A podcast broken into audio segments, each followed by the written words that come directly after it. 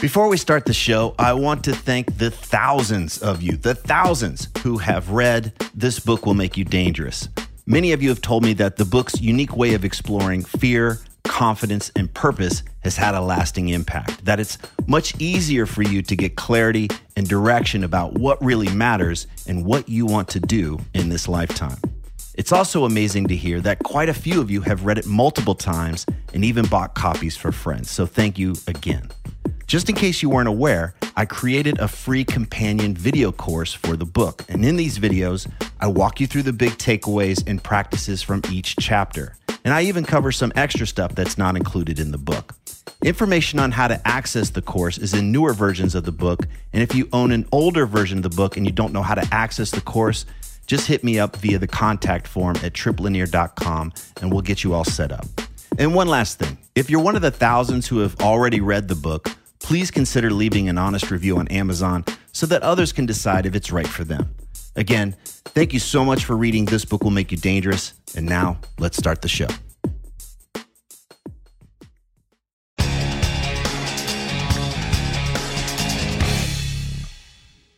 Hey there, I'm Trip Lanier. I host The New Man and I coach men for a living. When you look out at the world, do you see all the things that could go wrong? Do you see the threats? Do you see dead ends?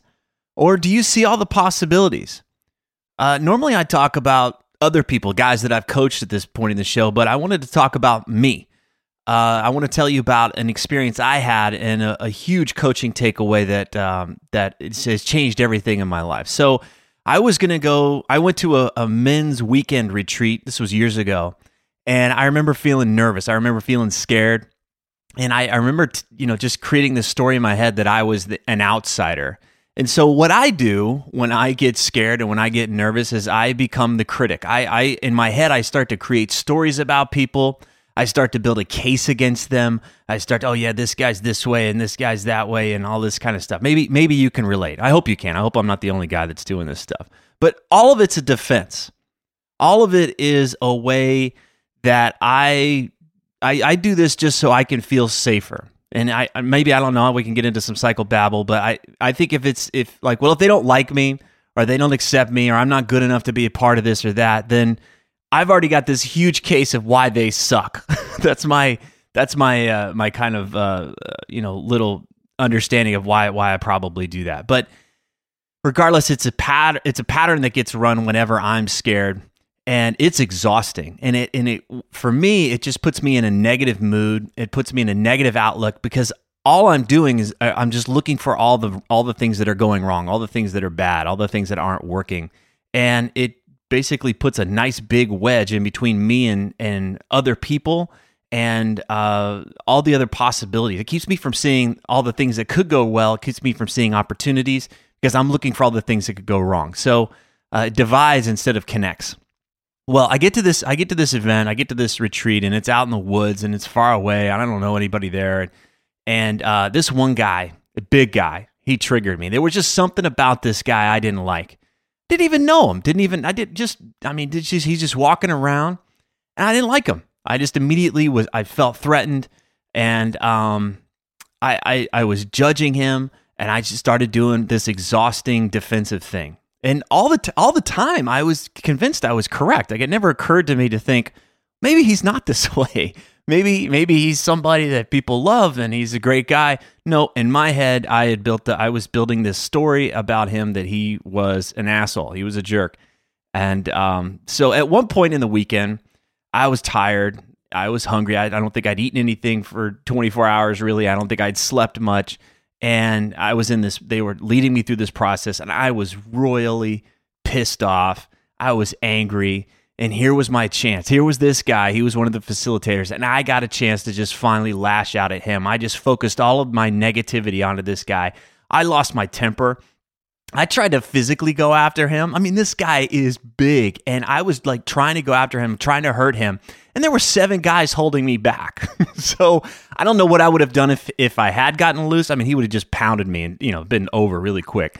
Been I would have been a wet spot on the floor. But um, through this process, I ended up being served. Like I, I the, the the the process worked, and peace was made, and and we all moved on, and and I was really served by being able to access that anger and all that yucky shadow stuff um, and moved on. Great. Okay. And so here we are at the end of the weekend event. And this, this, the big guy, he comes over to me and he just appeared so, so much softer to me now. He just appeared, appeared so much more inviting. And um, he mentioned, he said, Hey, you know, we've got a mutual friend. And he named the guy and he said, You know, this mutual friend, he, he called me earlier this week and uh, he told me that you were coming to the to the event this weekend, and he asked me if I would look after you. He asked if I would if I would come and look after you, and, and I I wasn't even going to come to the weekend event, but he said that you were coming, and so I decided to come to be here to support you. And I was like, oh my god, like this guy that I had imagined and projected all this stuff on that uh, he was a threat that he was this asshole, that he was whatever, all the all the bad things. He had actually been there specifically for me. And this hit me like a ton of bricks. In my fear, I'd created a story that I was alone, that I was threatened, and in actuality, it was the opposite. I was supported. People were there trying to help me. People were, were going out of their way to help me. But it was my fear and my defensiveness and my criticism that had pushed this away. And so I started thinking about where else is this happening in my life? Where else are, is you know like good things trying to come into my life, but because of my fear, I'm pushing them away. Where else am I turning support and help into a threat? Where else am I viewing an opportunity as a dead end simply because I'm afraid? So the big takeaway um, if you can find your if you find yourself being critical or defensive, see if you can get curious. Let's see if that's true. Let's see if this is really the bad thing you, you, you may think it is. And then, you know, find a small risk that you can take to see if that's actually what's happening. Be willing to challenge that story in your mind because fear is so powerful. It blinds us. It blinded me in that situation. And so find someone, surround yourself with people who can see your blind spots. Find a coach, find a men's group, find other other people that are willing to say, "Hey man, I think you're full of shit. Try this." Find people that'll help you see opportunities where you perceive a threat. Because I believe what you're truly wanting in life is much, much closer than you can imagine. And this has been true for me and, and the clients I serve. I hope this coaching takeaway has been helpful for you. And if so, become a member of thenewmanlife.com. It's free to sign up, and you'll gain immediate access to an exclusive course that covers how to develop a powerful mindset how to overcome limiting beliefs that lead to self sabotage, how to train yourself to create opportunities instead of waiting around for something to happen, how to gain confidence in your relationships, as well as how to keep money from dominating your sense of freedom and well being. Now, there are articles and ebooks and videos summarizing some of the most powerful lessons I've learned from coaching powerful men around the world. Again, this is all free and it's all available immediately at thenewmanlife.com. Enjoy the new man life, and thank you for listening.